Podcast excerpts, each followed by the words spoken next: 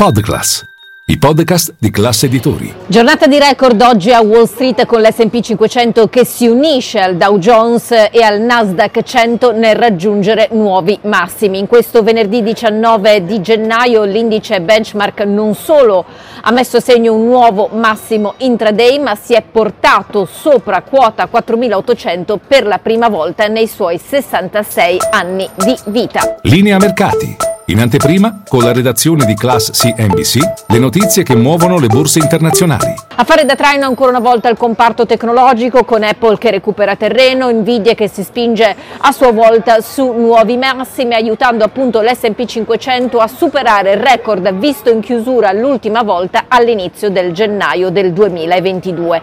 In questi eh, due anni è successo di tutto, in Europa è esplosa la più grande guerra dalla seconda eh, mondiale. Negli Stati Uniti i tassi di interesse sono arrivati ai massimi di 22 anni e l'inflazione è stata la peggiore dagli anni 80. Tuttavia ora gli investitori eh, scommettono sul fatto che il cosiddetto soft landing sia possibile. Questo nonostante abbiano ridotto in settimana eh, le loro previsioni sui tagli da parte della Federal Reserve perché sono scese intorno al 46% le probabilità che già a marzo ci sia una riduzione del costo del denaro. Se il mercato crede nel cosiddetto atterraggio morbido è anche grazie alla fiducia dei consumatori americani, stando alla lettura preliminare di gennaio, eh, calcolata dall'Università del Michigan, la fiducia ha registrato il balzo mensile maggiore dal 2005, portandosi ai massimi del luglio del 2021. Non solo,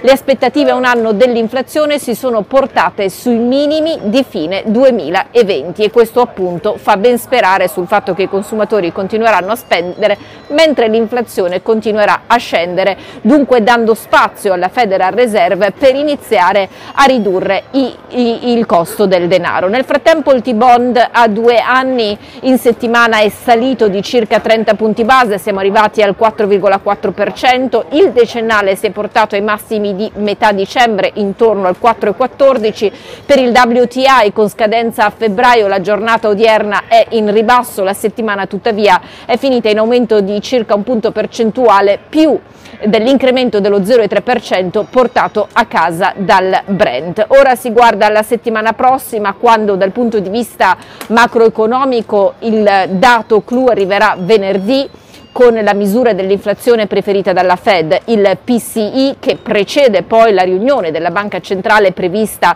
il 30 e il 31 gennaio prossimi. Dal fronte aziendale invece arriveranno i conti eh, di Netflix il 23, quelli di Tesla il 24, per quelli di Apple dovremo aspettare l'1 febbraio. Da tenere presente anche dal punto di vista politico la giornata del 23 perché ci saranno le primarie in New Hampshire dove si gioca il futuro politico di Nikki Haley e di Ron DeSantis. Per l'ex ambasciatrice all'ONU peraltro eh, è arrivata una eh, battuta d'arresto nel senso che il senatore del suo stesso Stato, il South Carolina, ha dato di fatto l'endorsement all'ex presidente Donald Trump che è reduce dalla vittoria nei caucus di lunedì scorso in Iowa.